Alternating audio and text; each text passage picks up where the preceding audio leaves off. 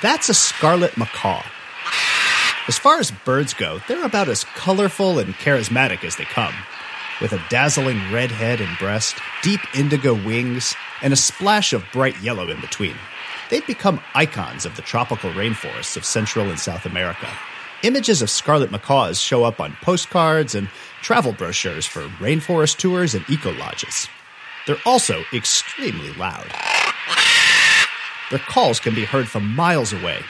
Being loud and brightly colored has made them a favorite of bird watchers, and seeing them in the wild is a highlight for many visitors to rainforests.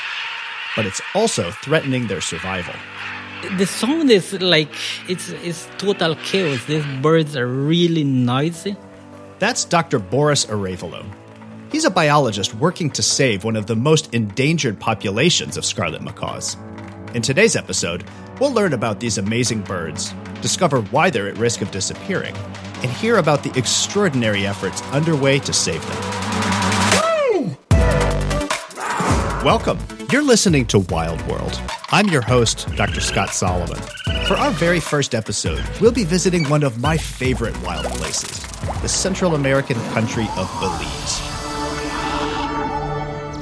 Belize is a tiny country at a little under 9,000 square miles in area.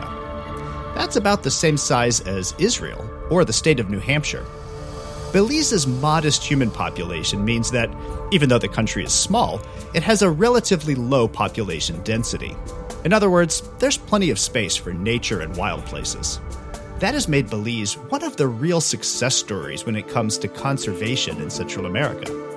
Belize is home to the majority of the Mesoamerican Reef, the second longest barrier reef in the world after Australia's Great Barrier Reef. But Belize is also home to some amazing savanna and rainforest ecosystems.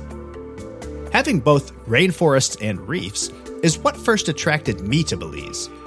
About 10 years ago, I started developing a new course in which we wanted to teach college students about tropical biology by bringing them out into the field. We chose Belize because we wanted the students to learn how to work in both the coral reef and tropical rainforest ecosystems. And Belize is just perfect for this. Our site for the rainforest portion of the course was Las Cuevas Research Station, which is located in the heart of the Chiquibul Forest. Just getting there was an adventure that involved muddy dirt roads and military checkpoints. But it was worth the effort. That's when I first met my guest for our very first episode of Wild World, Dr. Boris Arevalo. Dr. Arevalo is Assistant Country Director for the Wildlife Conservation Society's Belize chapter. Welcome, Boris. Uh, thank you. Thank you for having me. Absolutely. So let's talk about your work with scarlet macaws. So when did you first realize that the scarlet macaws and the Chiquibul were in trouble? Uh, with the scarlet macaws, I, I think I didn't realize and uh, caused me to work with the species. I think the species found me in one way because in late 2010, I started to work with FCD. Uh, FCD, that's Friends for Conservation and Development, the, the local NGO that's working in the Chiquibul Forest. Yeah, at that time they were just beginning to work with the uh, illegal wildlife trade, and the scarlet macaw was one of those species, the focal species.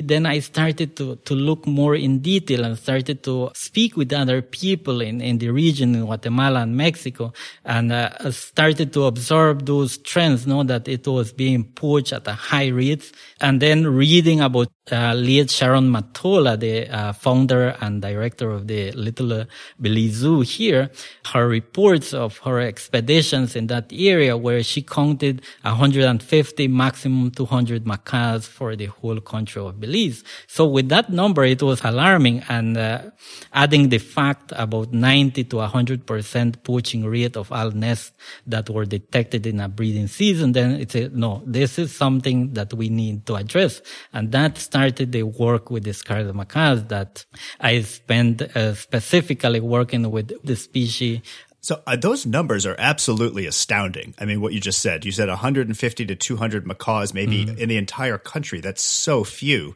And the poaching rates reaching into the 90s or even 100%. I mean, that's yeah. just mind blowing. Can you explain a little bit about, first of all, why poaching of macaws takes place and how does that actually happen? How do people poach macaws?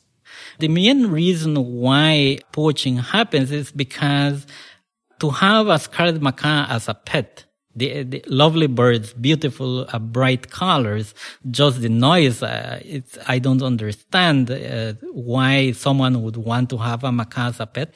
And most of the poaching that happens to the Belizean population of scarlet macaws, it is done by Guatemalan individuals.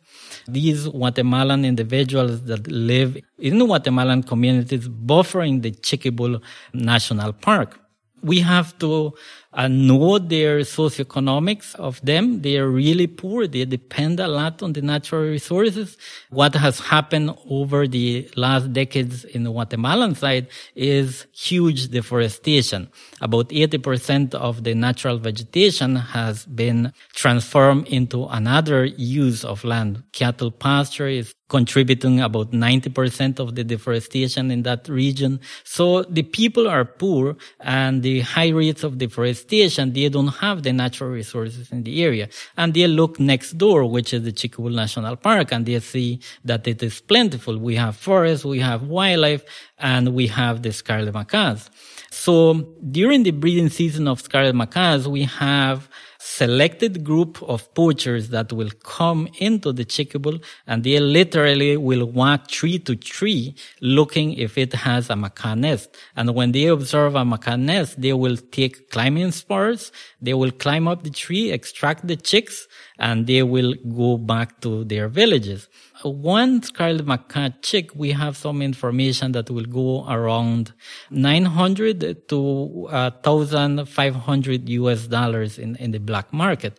Who buys the macaw chicks is something that we don't know for sure. We suspect is the people that have the money. It could stay in Guatemala. It could go to, to Mexico or even go outside of Central America into uh, North America or even Europe. But that we we cannot uh, be 100% sure that that is happening. All we know is that poaching is happening at alarming rates and that people from poor Guatemalan communities are coming into the Chiquibul to extract the chicks and take them back to their villages where a middleman will come to the village, buy the scarlet macaw chicks and take it either to um, the biggest town in the Petén department or they will go to Guatemala City and, and sell the the macaws in the illegal market.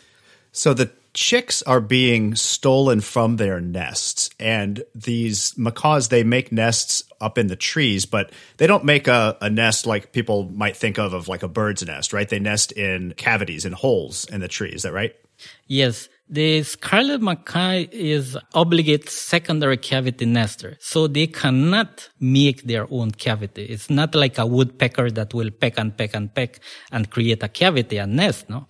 So the scarlet macaw, because it's a large bird, it needs natural cavities to form no, naturally. Uh, what the macaw will do is maybe help the process, but they don't build the, the cavities themselves. So it depends a lot on other species to initiate the process and also on the natural decay of the trees. In the Chiquibul, the scarlet macaws tend to favor trees that are along the rivers. And one main reason why we think that is because the trees are emergent. They pop out out of the forest canopy, so you could see them. These are like giants in the forest, no? And these trees are about a meter in diameter. They are about 40, 50 meters in height, and they have those cavities that form over maybe decades that have the size that could accommodate a pair of breeding macaws inside. They will go inspect the cavity a year before they start to nest. So they have one year to just start to sort of improve the cavity before they start to use that cavity as, as a nest, no? So it takes them a long time to find a suitable cavity. And another issue that we have apart from poaching is that the tree that they are using as their main nesting tree is a very soft wood type of tree. So that means that if a strong breeze comes, uh, there is high probability that the tree will break and, and fall to the ground. No? So that's a natural limiting factor for, for the scarlet macaw to improve the numbers of wild macaws in the Chiquibul forest. No? So there really aren't that many types of places where these macaws could make their nests. It sounds like. So how hard is it for a macaw to find a tree cavity that it can make a nest in, and how hard is it for poachers uh, to locate a, a macaw nest? I think it's harder for the macaws to locate a potential cavity. Uh, it's really easy for poachers and even researchers to locate a macaw nest. A very interesting behavior of breeding macaws is the slightest noise that they hear outside. A twig breaks, a bird flies by, they will poke their heads out from the cavity. So you have a gray tree with a red head sticking out. No, so that's a given. Okay, it's a there. That's a macaw. Once you see something like red attached to the main stem of a tree, you're say, "Oh, that looks like a macaw," and then you go and investigate and really confirm if it is a macaw nest or, or not. So they have that behavior that the slightest disturbance outside it will cause them to investigate what is happening. No? So maybe it's a sort of an adaptive mechanism that or strategy that they have because they are long-lived species up to 60, 70 years in the wild. So uh, they will prefer to lose their nest or chicks than for the adults to be eaten by any potential predator. No? So it could be an adaptive strategy for them. But for poachers, it's like the best bird that you could be poaching, no? Because it gives its position. So there just really aren't that many places where these macaws can nest. And then where they do nest, they're really obvious to researchers, but also to poachers, right? Because as you said, they yes. stick their head out and they're brightly colored. And then they make these really loud calls too, right? Can you talk a little bit about the sounds that the macaws make? The, the, the song is like, it's, it's total chaos. These birds are really noisy. They sound like they're always quarreling. It's not like the vocalization of the other parrots that used sort of have a melody for macaws. It's just monotonous. It's the same, almost identical call. Either if they are socializing, when they are flying, when they are just perching on a tree and really interesting over the years and spending a lot of time in, in the uh, breeding site of the macaws, they vocalize a lot during the morning, like around five in the morning to seven in the morning. That is their peak vocalization time. And then late in the evening, around five to seven at night, they will vocalize again. And maybe it's a means of communicating with, with one another.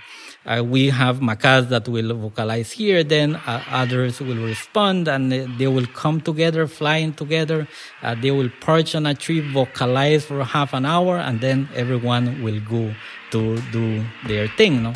So the vocalization in a tropical forest is, is really, you could sort, if you don't recognize the vocalization, you will remember it at least, and you will start to ask and say, what was this uh, animal? No, Sounds like a really angry species of wildlife, like scolding everyone in the forest. Yeah, I mean it's a, it's a crazy sound that they make, and like yeah. you said, it's instantly recognizable, and you can hear it from really far away, right? Yes.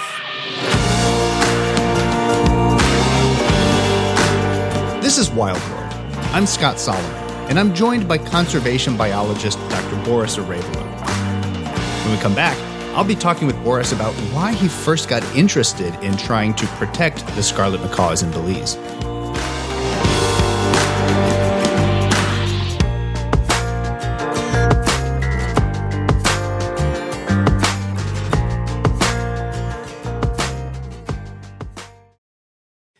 Want to see our wild world for yourself, one of the best ways is with Lindblad Expeditions. Discovery is in the Lindblad DNA. They've been exploring the most amazing places on the planet for more than 50 years. They have the most advanced fleet of expedition ships in the world, and their trips create unprecedented opportunities for guests. Visit expeditions.com to see where in our wild world you'd like to explore next.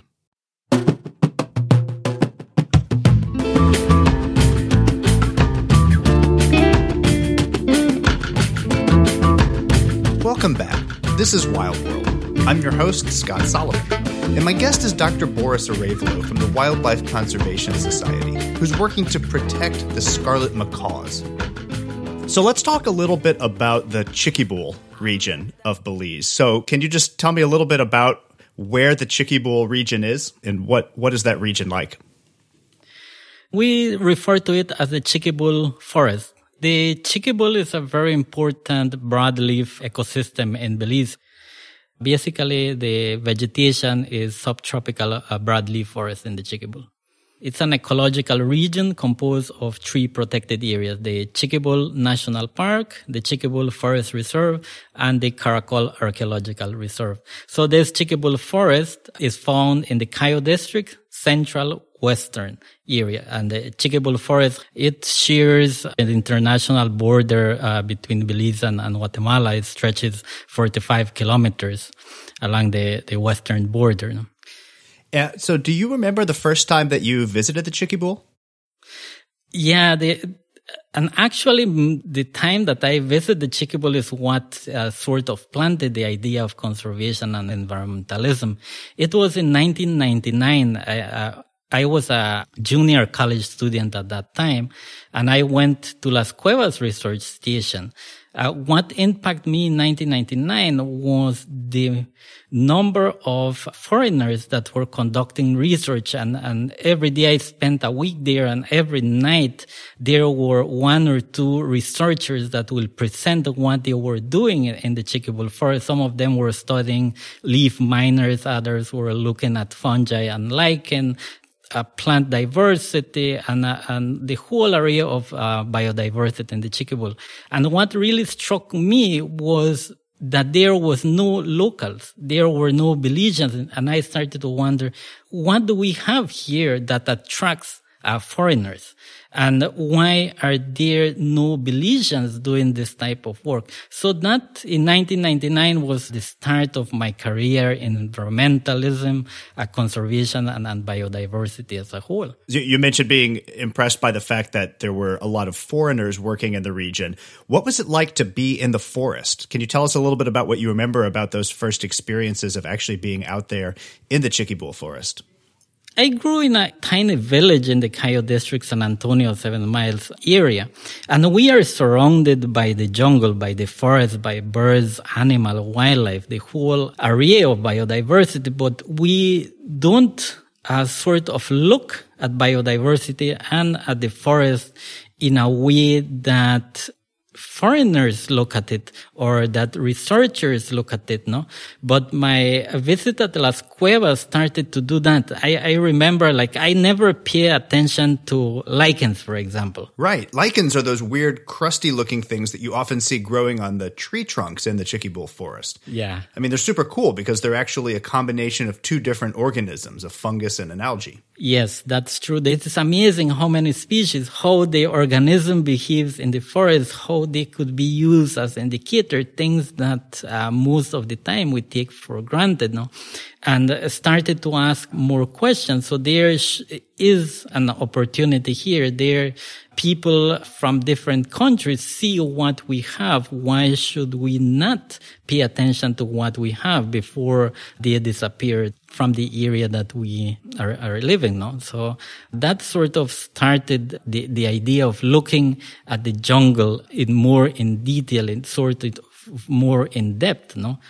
And see, okay, it's a tree, but what does that tree uh, provide? How can it benefit us? How can we uh, sort of help the tree in one way or the other? No, because the tree is stuck there on on the same spot forever until a hurricane comes and and goes with it, but it doesn't move. So it depends on the humans and animals that have that mobility for their dispersal and and also for its survival. No, so that sort of questions I started to ask during my visit there. Look at the forest from a different perspective, no, not the way how I used to look at the forest before.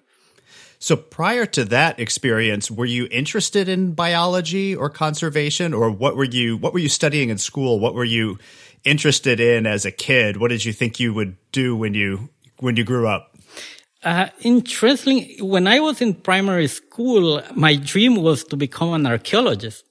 No, that, that was my idea because I remember during school trips, we were taken to, to see Mayan relics, uh, archaeological sites, visited the, the local museum in, in Belize. And that was in primary school. When I started junior college, I went into computer networking, nothing to do with archaeology, but I didn't felt I, I belong in, in computer networking. So after the first year of schooling, I switched to environmental science and that really exposed me more to some of the environmental issues that we were having at that time in, in Belize. I remember clearly at that time, it was the whole issue of the Chalillo Dam and its environmental impacts. So at the time that you first visited the Chiquibul in 1999, that dam had not yet been built, but were they already talking about that? Yeah, 1999, that trip, I had the opportunity to visit the site where the Chalillo Dam was going to be built. There was nothing. It was only forest. The river was there. Actually, it was the first time I saw scarlet macaws in the wild uh, in that area. So it was a nice experience. I had that opportunity to be there before the dam, during the construction of the dam, and after the dam was built and sort of visualize how that whole ecosystem has gradually changed over time.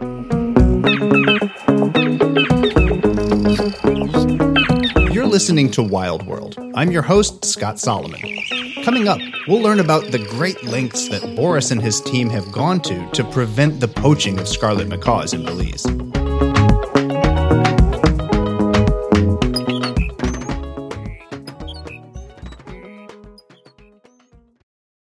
The Rice University Traveling Owls program offers exciting intellectual itineraries to destinations around the globe.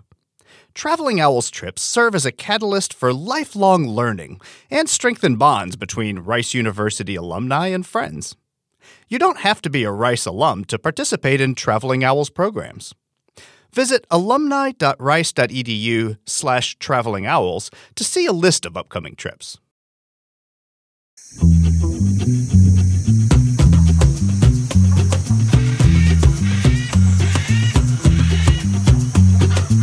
Welcome back to Wild World. I'm your host, Scott Solomon. Today I'm speaking with Dr. Boris Arevalo from the Wildlife Conservation Society. So, Boris, you've been working to try to protect scarlet macaws from poachers. Once you realized that poaching was a real problem for scarlet macaws, what were some of the first steps that you took to try to protect them? Recognizing the challenges that the species was facing, uh, poaching being the main limiting factor, the first year, we invested a lot of time in just trying to identify where these nests were located, no? Going into the field, observing from March to late April. That's the breeding season of macaws. And documenting, no? Taking GPS readings of where the nests were located and observing and mapping the network of trails that were in uh, within the breeding site, not to understand where the poachers are accessing the site, where the uh, poachers' camps are, where they could get water, and all this uh, information serve us for the second year. The second year we deploy more effort in the area, but still we were not that effective in preventing or stopping poaching, no? because we would would go into the breeding site for five straight days and then come out from that area and go back maybe seven days afterwards. What we realized that during those seven days is where, when the poachers started to do all the poaching.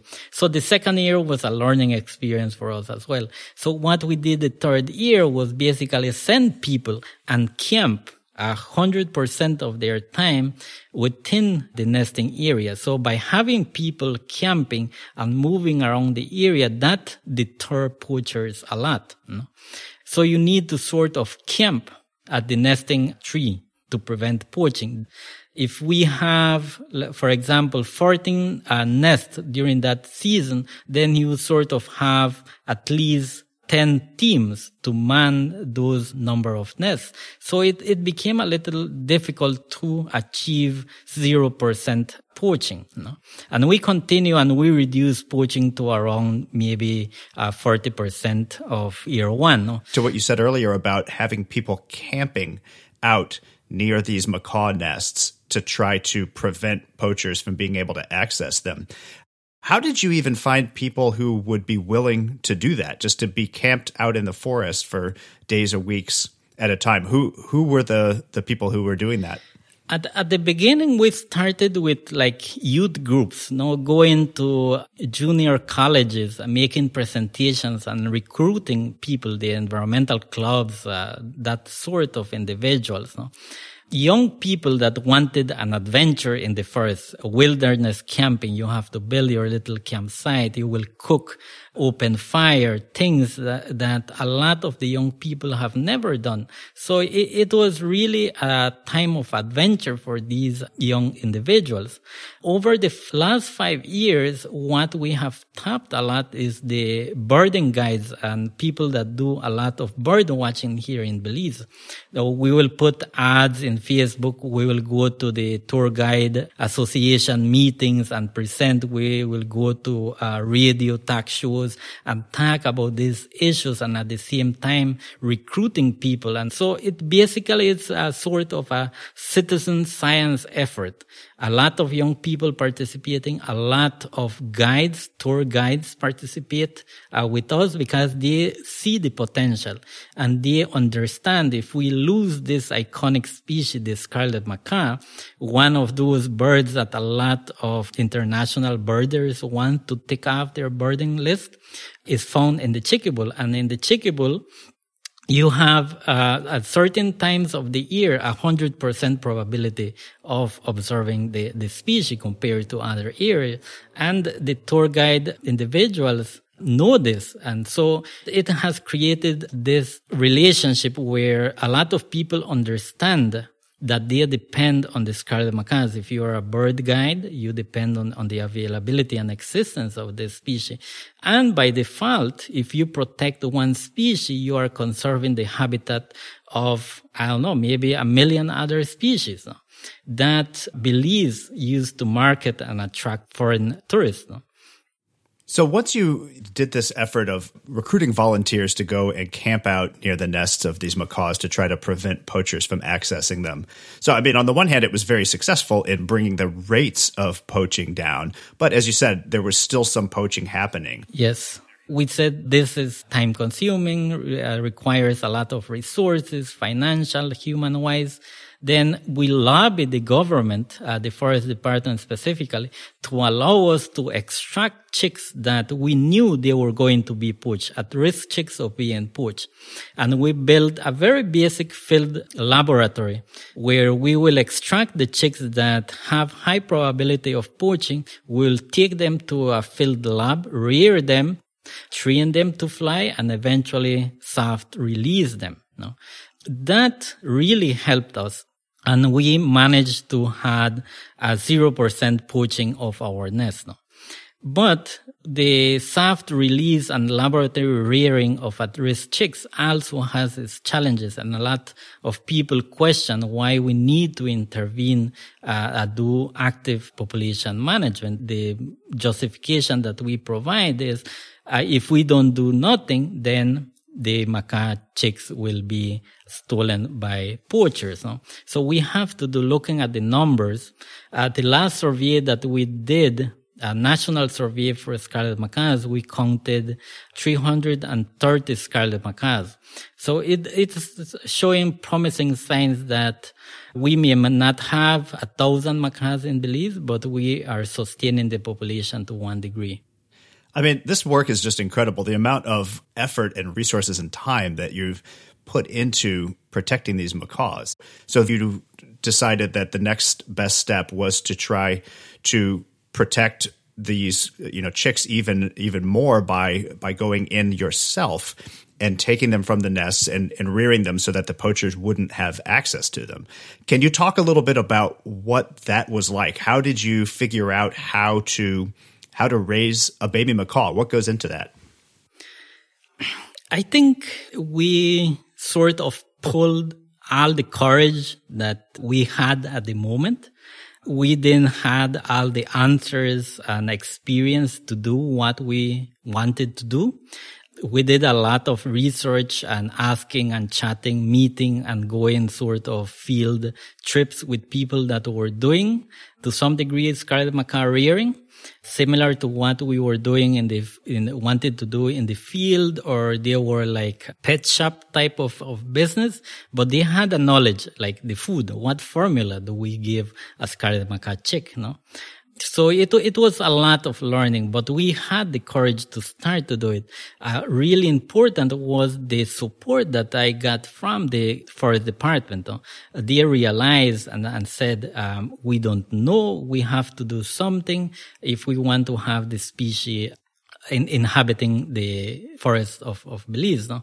So the forest department was key in providing that support and acknowledging that the first one or two years was going to be a learning experience.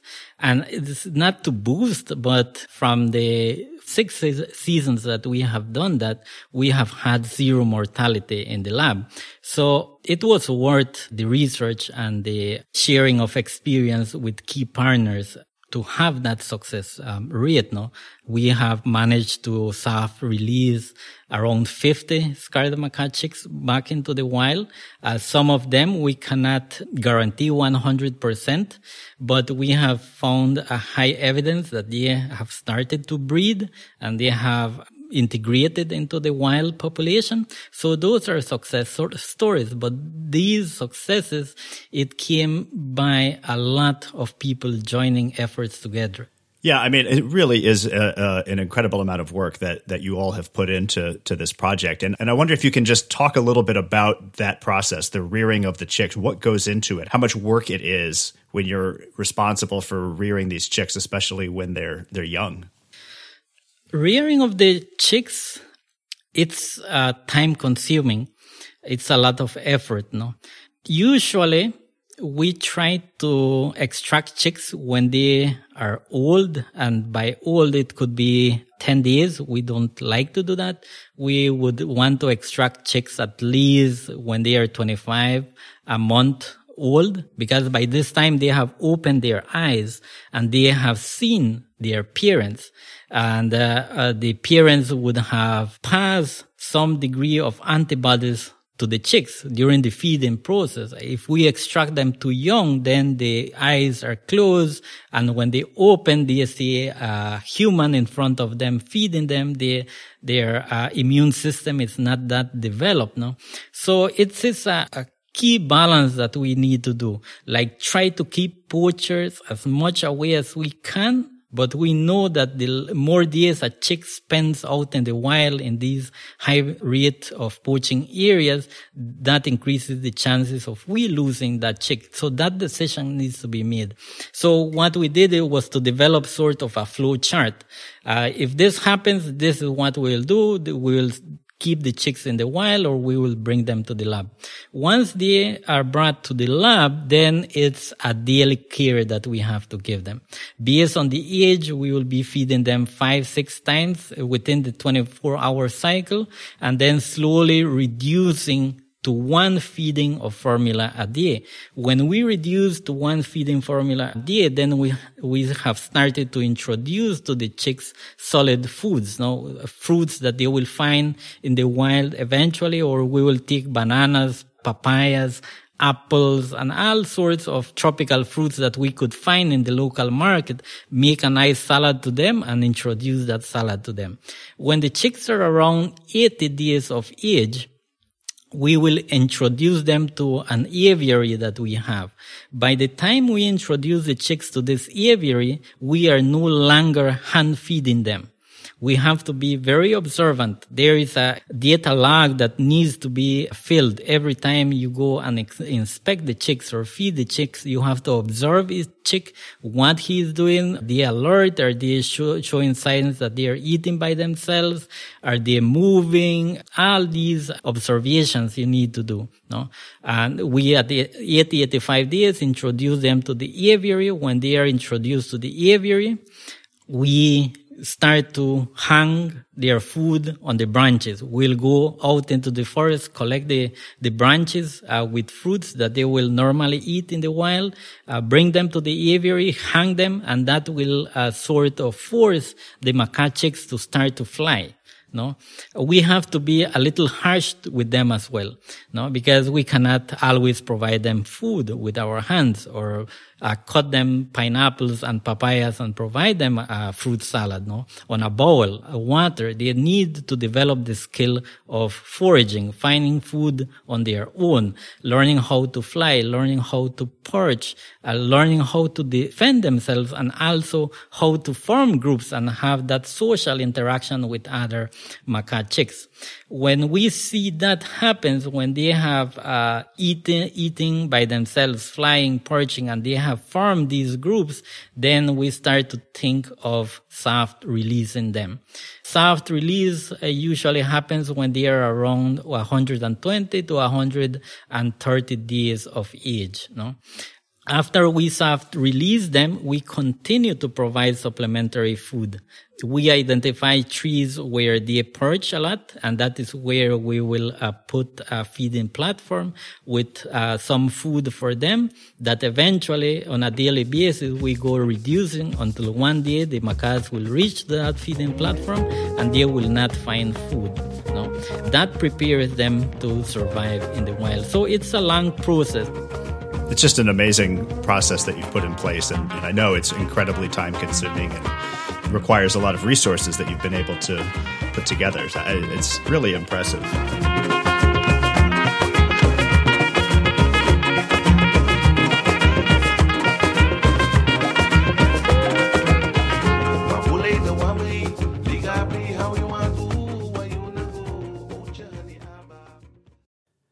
Love to travel and experience new places, and I've had the great pleasure of joining several Rice Traveling Owls trips operated by Lindblad Expeditions.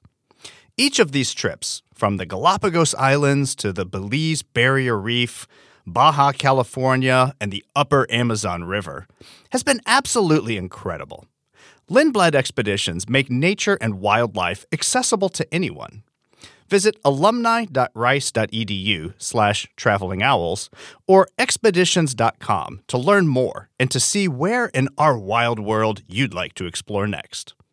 This is Wild World. I'm Scott Solomon, and I'm talking with Dr. Boris Arevalo. Coming up, in our final segment, we'll talk about some of the risks involved in protecting scarlet macaws in Belize, and also some of the things that you can do at home to help protect these amazing animals.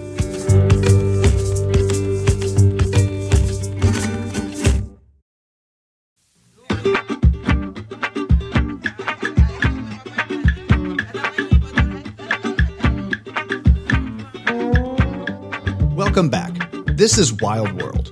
I'm your host, Scott Solomon. My guest, Dr. Boris Arevalo, has gone to great lengths to help protect scarlet macaws from poachers. So, Boris, given that you're out there in a remote rainforest area of Belize, mm-hmm. and you're trying to stop poachers who are there illegally in the first place because they've crossed the international border from Guatemala, are you ever concerned about your safety? Uh, there is always that worry of, or that concern of personal safety, but you have to put it behind your mind, no? at the back, for example. But that doesn't mean that you don't have that. It's, it's there, but that doesn't prevent you from doing the, the work. I feel that there are more personal dangers out there that, for example, I, I go walking, stumble, and then I break a limb. That's a danger with the poachers, uh, yes, a lot of them are armed, but they they are humans like us as, as well. No, they they are no monsters. Um, they know, and the experience has been that they don't. They, uh, locally, we have not been attacked by them because they are so uh, far away from their villages. Uh, what we try to do, and we, that's like a operational rule that we have, is that the people working in the protection of the macaws, uh, biomonitoring of nests, and uh, working at the laboratory is we don't engage poachers. Simply, we don't do it because that puts yourself at risk. What we will do is to pass the information to the ranger team that is that's their uh, objective, no? To deter and apprehend poachers. No? And, and they have the training, they have the skills and they have the equipment to, to do that. No? While us, we are only walking with a pair of binoculars and a field notebook, a GPS or something to record our data. No? So we tried not to do two things at the same time. Uh, because one, you will not be fulfilling either objective and then you are putting yourself more at risk. No? So we have to make that the, distinction in the field. Doesn't matter how much you want to apprehend or stop a poacher from going with one of your chicks that you have monitored, for example, 60, 70 days in the field. You just have to let it happen. No? Uh, because of that personal safety. And that is communicated to every volunteer that goes there. Don't put yourself at risk to save a scarlet macaw chick. No, we are here. We will deter poachers. We will do it the way we can, and uh, that's it. We have to make that line. What does your family think about your work? Interestingly, I don't share much of my work with my immediate family, with my wife, with my son. They know that I work in the Chiquibul. They know that I come to Belize, that know I am working in WCS, but I am still attached to the Chiquibul and, and, and FCD. But I don't go much in detail in the activities or the things that happen out in the Chiquibul because I know that by sharing a lot of information, I put them at risk as well. The less they know, the better because then there is no link uh, from myself and a family. No, so we have to think of that as well. Although we are researchers, trying to save a species, we have to look at it also from a security perspective. No? They don't shoot at me, but the less a poacher knows about myself, about my family, in a, I feel more safe. I don't want my wife and my kid to worry about what I am doing in the jungle. Uh, they know I work with scarlet macaws and there are incidents where we encounter people doing illegal stuff, but that is what uh, they know. And sometimes they will hear on the local news about something that happens, but that's it, no? Because the poachers, the individuals going into the Chiquibul and doing the illegal stuff, they are the guys that are more desperate, no? But the people that finance the activity, they are the powerful and they have the resources to investigate people, uh, to know where you are going, to know who is your family, to know all what you do on a daily basis. And we have had some situations that that sorts of transpires where we have interesting figures or individuals, no, asking a lot of questions. They, they will, you are at a restaurant just uh, having lunch and they will approach you and start to ask you questions. I know you work over there. Uh, what is the situation? Do you know this individual? Do you know the other? So those types of questions, when we get in public places, raises red flags. No? It's like a detective type of work that we have to do and be aware of individuals that we don't know and they seem to know a lot of the work that we do or the organization that we work with. So we try to sort of not engage with that type of conversation in public places and, and individuals on the street and, and things like that. No? So the information that we share is a public information, but there is a lot of information that we have to keep to ourselves. Like, for example, simple, location of the nest. We don't share that. We tell you we have 10 nests and they are around this area, but that's it. We don't share the names of people that are with us and, and things like that. No, that helps us to keep us more safe and keep our families uh, at peace as well. So, what can people who are listening to this, who maybe want to to find some way to help, what can what can people do to help the scarlet macaws of Belize and to help the the Chiquibul forest? Uh, one thing is simply if you are a pet lover and one of your objective was to add a wild scarlet macaw to your collection, simply don't do it. No, don't create a demand. That's the first step.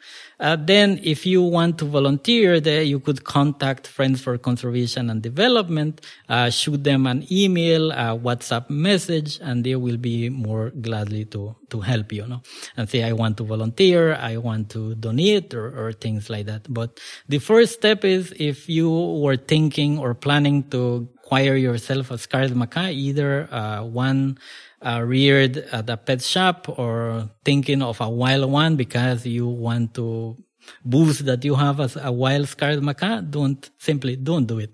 That's uh, the best that you could do for for any species, not only for the macaws. If people are looking to get a scarlet macaw pet, is there a way to be sure that it came from the wild as opposed to having been bred in, in captivity? It's very difficult. Very, very difficult. And I tend to follow stories about the illegal wildlife trade. With the hyacinth macaws and the Spix's macaw, it's really interesting. No? And I think the scarlet macaw is getting to that point where we have had incidents of legal pet shops in Europe selling wild scarlet macaws as if they were reared at their facility. Because there is no way to do that unless you do a complete DNA analysis and trace back from where the parents are coming, no? Where they will extract the eggs, even eggs from the wild, from hyacinth macaws and other very uh, more scarce species.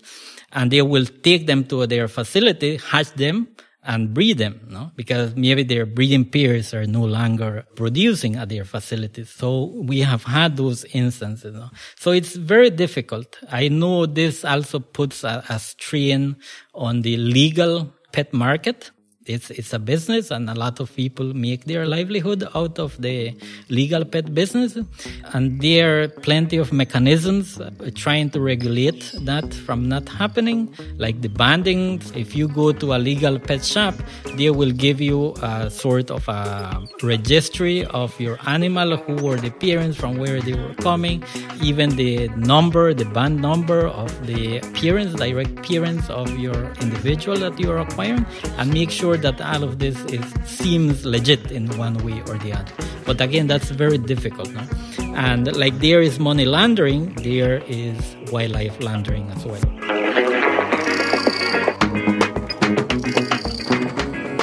Well, Boris, thank you so much, not only for, for speaking with me, but also just for the incredible work that, that you're doing with with your team in Belize and, and in the Chiquibul forest. It's uh, it's it's really impressive and it's really important. Thank you. Thank you, Dr. Solomon, and again, thank you for allowing me to be a guest.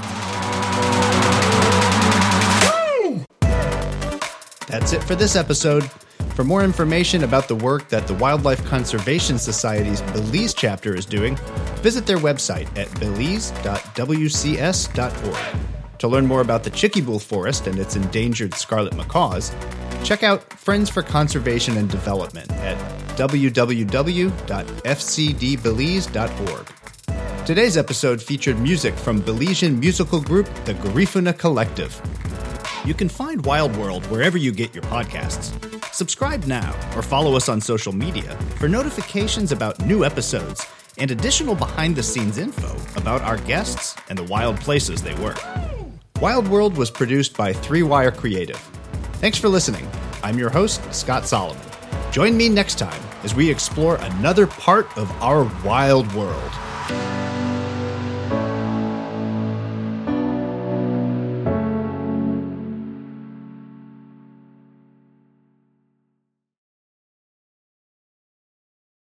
Next week on Wild World, we're going scuba diving.